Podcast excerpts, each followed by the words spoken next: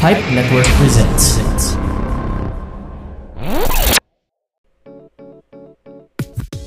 Interested in knowing more about the thoughts and experiences of your teachers? Then check out the Pizarra Tales, hosted by JM Australia, available in your favorite podcast platforms. Buongiorno, my friends. Welcome to another episode of the Banyo Podcast Reflushed. My name is Carl Aquino.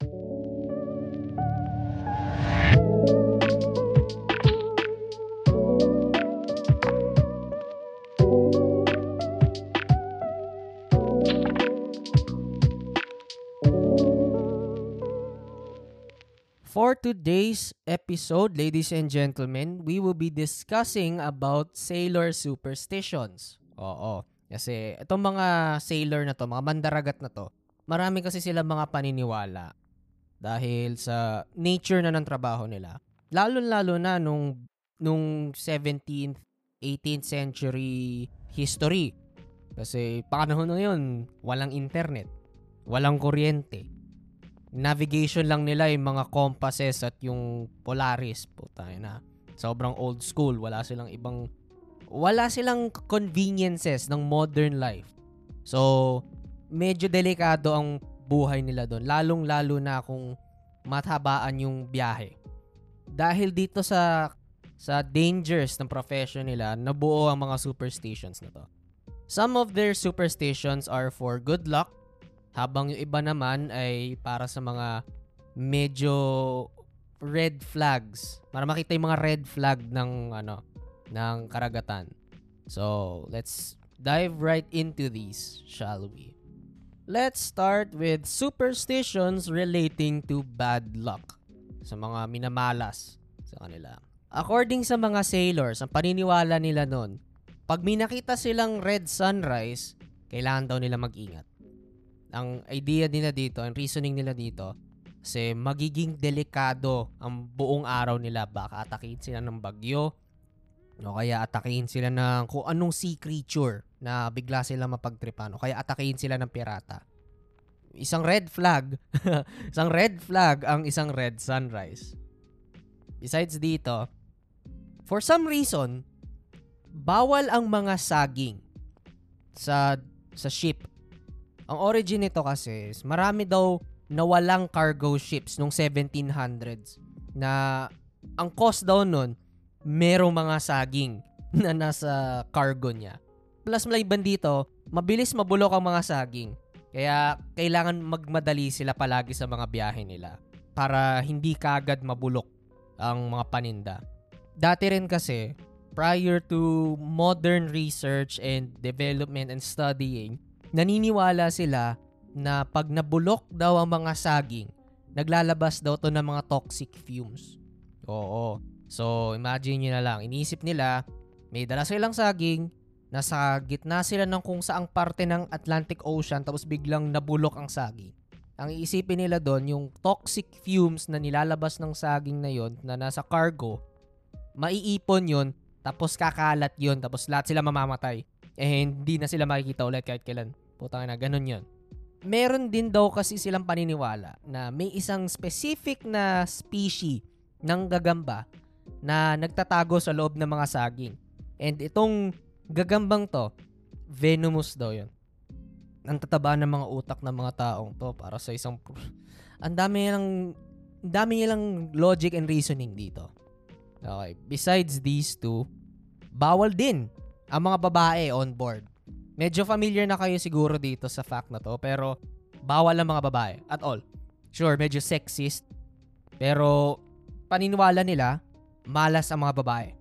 Dahil, I'm sorry I'm going to say this, don't cancel me, I'm just stating what I've found in my research, pero distracting. Distractions lang daw ang mga babae para sa mga crew members. Kasi, kasi lahat sila doon puro mga lalaki. Tapos may makita silang dilag na babae. Masisira yung mga plano nila. Mag-aaway sila sa mga ganyan. Yada yada yada. Basta yon yun yung logic and reasoning nila doon ironically pwede ang babae kung hubad siya pwede daw ang isang hubad na babae sa ship dahil kaya daw pakalmahin ng isang hubad na babae ang dagat. Nadidistract daw ang dagat so napapakalma niya yung yung waves kumbaga. Kaya kung makikita nyo sa mga lumang mga mga ship, may makikita kayo mga figure ng mga hubad na babae sa harap nila. Para ito yung yung distraction nila para sa God of the Sea para hindi siya hindi siya palaging magulo putang ina. Ganun yung reasoning nila doon. Bawal ding sumipol habang nasa isang ship ka. Ang logic nila dito kasi pag sumipol ka, you are whistling up a storm. Magkakaroon daw ng bagyo. Ang galing ng butterfly effect sa gantong reasoning, no? Also, bawal mo ring pangalanan ulit ang isang ship. Pag may pangalan na ang ship na nakuha mo, wag mo nang baguhin. One name basis lang ang one name basis lang para sa mga mga ship ng panahon na 'yon. Every ship has a name allegedly on the ledger kept by Poseidon. Ang tawag dito ay ang Ledger of the Deep. Nakatala na yung pangalan na yan sa libro ni Poseidon. And if you ever want to change the ship's name, medyo may filing pa ng paperwork na kailangan gawin para kay Poseidon. Puta ngay na, may bureaucratic bullshit pang kailangan daanan para lang sa isang simple name change. Kailangan nilang gumawa ng isang denaming ceremony, whatever the fuck that is. They have to do this ceremony and they had to rechristen the ship all over again para lang baguhin ang pangalan dun sa ledger na yon. Para lang baguhin ang pangalan ng isang ship. Ang dami nilang kailangang formalities and bureaucratic bullshit. Malas din daw kapag nakita ka ng mga pating na sinusundan yung barko mo. Maliban sa nakakatakot talaga na may putang na may mga pating, it also signifies incoming doom para dun sa crew malapit na silang mamatay pag hinahabol daw sila ng mga pating puta na. Bawal din ang mga bulaklak sa ship. Because according to them, flowers signify funerals. Alam niyo naman yung funeral wreaths, mga ganyan. Natatakot sila dyan. Malakas ang significance nito and relation nito sa concept ng death sa mga mga crew members. And lastly, for our bad luck superstitions, bawal bumiyahe tuwing Friday and Thursday. Friday, bawal daw kasi yun daw yung araw kung saan pinako si Jesus sa krus. Oo, logical. And bawal ang Thursday dahil uh, based yun sa pangalan ng araw. Thursday is named after the god of storms and thunders in Norse mythology, Thor. Kaya Thursday, Thor's day. So, ayun. Those are the bad luck superstitions na nakita ko. Sige, medyo mo gloomy and doomy ang first half ng episode na to. Sabi ko is puro mga bad luck superstition. So, medyo magiging paranoid ka. Let's change the shit for now. Gawin natin namang positive naman para pag nakita mo to medyo matuwa ka naman, no? 'Di ba? Kasi pangit naman kung palaging bad luck ang pag-uusapan. Let's talk about something about good luck. Here are some examples of good luck superstitions that sailors believe in. Yung una kong sinabi is bawal ang red sunrise, 'di ba? Kabaliktaran naman 'yan. Pag nakita daw sila ng isang red sunset, swerte ang magiging hinaharap nila daw. Compared sa red sunrise, mas gusto nila makita ng isang red sunset suswertihin daw ang crew sa kinab- kinabukasan. Suswertihin daw sila. And swerte din daw na pag sa loob ng ship, meron silang kasamang batang lalaki. It signifies good luck para sa crew, as always. And kung babae ka tapos hindi mo sinunod yung no girls allowed rule tapos sumakay ka pa rin ng barko and nagkataon na buntis ka at malapit ka ng mga anak, ang pinakaligtas daw na lugar sa barko para panganakan ay malapit dun sa gun deck. Diyan nakalagay yung mga kanyon sa gilid ng isang barko. Dito rin daw nakuha yung expression na son of a gun. Lalo na kung lalaking pinanganak lalaki. Doon nakuha yun daw, son of a gun. Maliban dun sa sources na nakalist dito, I'm not sure where the etymology of the phrase actually came from. So sana tama tong research ko. Kung hindi man, I have to make a proper update. God damn it. Anyway, moving forward. Swerte rin kung may makita kang dolphin. Compared dun sa mga sharks kanina, swerte kung may makita kang dolphin na sinusundan yung ship mo. Oo. Uh, pag sinundan daw ng mga dolphin ang ship mo, suswertihin daw ang buong biyahe nyo. And isang sign daw to na may malapit na na land mass sa area nyo. Kunwari, kunwari bumabiyahe kayo tapos wala kayong makitang mga kalupaan para pwede kayong dumaong. Pag may nakita kayong mga mga dolphin, isang clear-cut sign daw yan na may malapit na isla or landmass. And pwede kayong dumaong doon. Besides seeing dolphins, suswertehin din daw ang crew kapag may nakita silang mga ibon na lumilipad na mahal ng Diyos malapit sa kanila. Pag may nakita silang lumilipad na mga albatros o kahit na mga seabirds man lang, isang sign to na may protection ang ship nyo ng biyahe nyo. And swerte ang magiging biyahe talaga o in general. Pero may isang malaking pero dito bawal nilang patayin ng mga ibon na to. Kasi pag minapatay sila, kunwari sobrang gutom nila, hinanting nila tong mga ibon na to, di pwede yan. Kasi pag hinanting nila to at pinatay daw nila, magiging malas daw ang swerte na nakuha nila. So, big no-no ang pagpatay sa mga mga seabirds. Another good luck superstition, tattoos. Kaya kung napapansin nyo, stereotype sa mga pirata o kaya sa mga sailor, ay napakarami nilang mga tattoo ang reason nila dito ay pag maraming tattoo ang isang sailor, swerte yon para sa kanya. Lalong-lalo na kapag meron siyang tattoo ng isang baboy o kaya ng isang rooster sa may talampakan niya, sa foot area niya.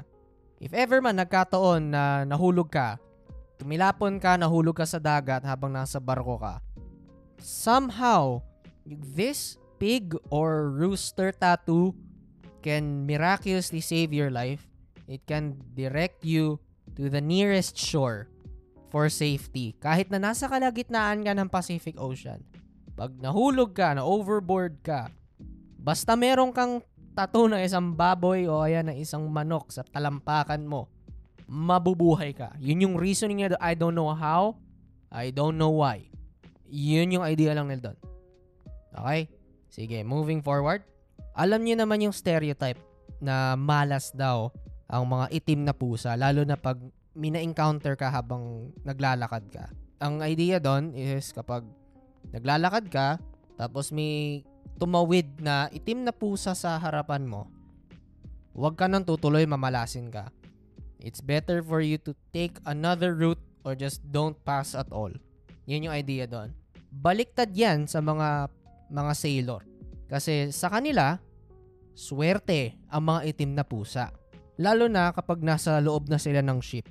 Ang idea kasi nila dito, ang mga pusa ang maghahunting sa mga daga at sa mga kung anong mga peste na nakapasok sa sa ship bago sila lumayag. Meron din silang ibang superstitions regarding sa mga pusa na hindi related sa mga daga. According to them, according to them, these cats on board of a ship, they had supernatural powers. Meron daw mga supernatural abilities ang mga pusa. At itong mga mystical, magical pussies na to ang poprotekta sa ship nila. Magliligtas sa kanila mula sa bad weather. Oo, ang ang weird. Una, nagigets ko pa yung ano, hahantingin yung mga daga. Gets ko yun, medyo may logic doon. Pero yung supernatural shit, yan, medyo medyo nagko-cross na ng boundaries ng sanity yan. Besides being really, really superstitious, sailors are also very, very religious. Lalo na sa mga panahon na hindi pa masyadong kalat ang ibang mga denominations ng Christianity. Lalong-lalo na yung mga mga sailors na Catholic. Marami silang paniniwala. Meron mga patron saints na mga sailors, kumbaga. If you if you will, say uh, patron saint of sailors, kumbaga. I have two samples right now. First of all is Saint Nicholas. His name, Saint Nicholas of Myra. He's the patron saint of fishermen and sailors plus many, many more. St. Nicholas, this St. Nicholas guy, he offers protection para sa isang ligtas na paglalayag para sa mga ships at sa mga sailors. And marami ding mga icons and figures ni St. Nicholas na makikita sa Greece. Lalong-lalo na doon sa mga port areas nila doon. This St. Nicholas is actually the basis for Sinterklaas and Santa Claus. Uh, so, if you're ever wondering kung saan man nanggaling ang idea ni Santa Claus, this guy, the Saint Nicholas of Myra is the proto Santa Claus. Okay? Okay. Another patron saint of sailors to note is Saint Elmo. His full name is Saint Erasmus of Formia. And according to popular belief, nagtuturo siya, he was preaching to these sailors and he kept on doing his preachings and spreading the word of the Lord kahit na may thunderbolt, halos muntika na siyang matamaan ng kidlat. Tinuloy pa rin niya, hindi siya natakot. And this Saint Elmo is associated with Saint Elmo's Fire. No relation to the 1985 film kung saan pinagbibidahan ng ilang members ng Breakfast Club. This Saint Elmo's Fire is actually a weather phenomenon. No, weather phenomenon kung saan may mga light na nagagawa due to electrical discharge sa mga sharp and pointed objects dahil sa atmosphere. Napapalibutan nitong usually sa mga barko siya nakikita sa kalagitnaan ng dagat. Pag nakakita daw ng St. Elmo's Fire, isang malaking sign daw to na nasa presensya kayo ni St. Elmo and suswertihin kayo sa biyahe nyo. Lastly, for this episode on sailor superstitions, we will be talking about this being called the Klabauterman I think I butchered that pronunciation but whatever. Klabauterman, ang spelling nito ay K-L-A-B-A-U-T-E-R-M-A-N-N. So ano ba tong Klabauterman na to? This Klabauterman is this merry sprite that lives in ships. So maliit na duwende o kaya sa isang spirit na nanirahan sa mga sa mga barko. Makikita siya sa Baltic and North Sea. Ito yung mga norteng-norte talaga ng planeta. And malamig doon, snowy, snowy area, maraming icebergs and whatnot. This being knows how to navigate the seas. And specifically, napakagaling din daw niyang musician. He knows a lot of musical instruments and he knows a lot of songs. Balita ko, napakaganda din daw ng singing voice niya. Itong Clubouter man na to, ang pinaka-essence niya ay tinutulungan niya yung mga sailor sa mga ginagawa nila, sa mga duties nila.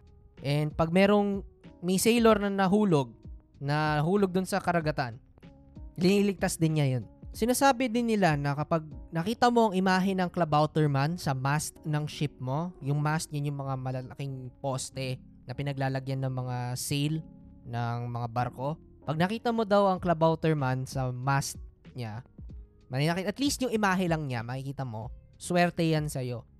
Pero may isang napakalaking caveat dyan walang crew member dapat makakita sa kanya. No crew member shall ever set their eyes on him. Dapat makita mo lang yung imahe, kahit yung figure lang niya, hindi siya mismo. Makita mo. Swerte yon. Pero pag nakita mo siya, it only means one thing. He only becomes visible to the crew of a very doomed ship. Pag malapit ng may matatamaan kayo iceberg o kaya may mamamatay sa, mamamatay kayong lahat, sasabog yung barko or whatever. If you ever see him, that only means one thing. It means that your end is near and so you have to face the final curtain. Yan ang pinakamalaking caveat ng Klabauterman. You know? You're never supposed to see him, according to legend. So, those are some fascinating supernatural and whatever sa mga sa mga superstitions ng mga sailors. If you like this podcast, you know the drill. Please like, share, and subscribe the podcast. Please like our Facebook page, facebook.com slash stories and podcasts. Kung may idea kayo or topic na gusto nyo i-cover ko for a future episode, please message us on our Facebook page or you can email us at storiesandpodcasts at gmail.com. Every Wednesday nights at 8 p.m., I have a live stream show called Itanong Mo Kay Aquino where you can ask me anything under the sun. Catch us live on facebook.com slash Itanong Mo Kay Aquino. Mapapakinggan ang The Banyo Podcast Reflushed sa Spotify, sa kahit nanong podcast app na ginagamit nyo or sa anchor.fm slash The Banyo Podcast Reflushed. Once again, this is your host, Carla Quino signing off. See you on the next episode.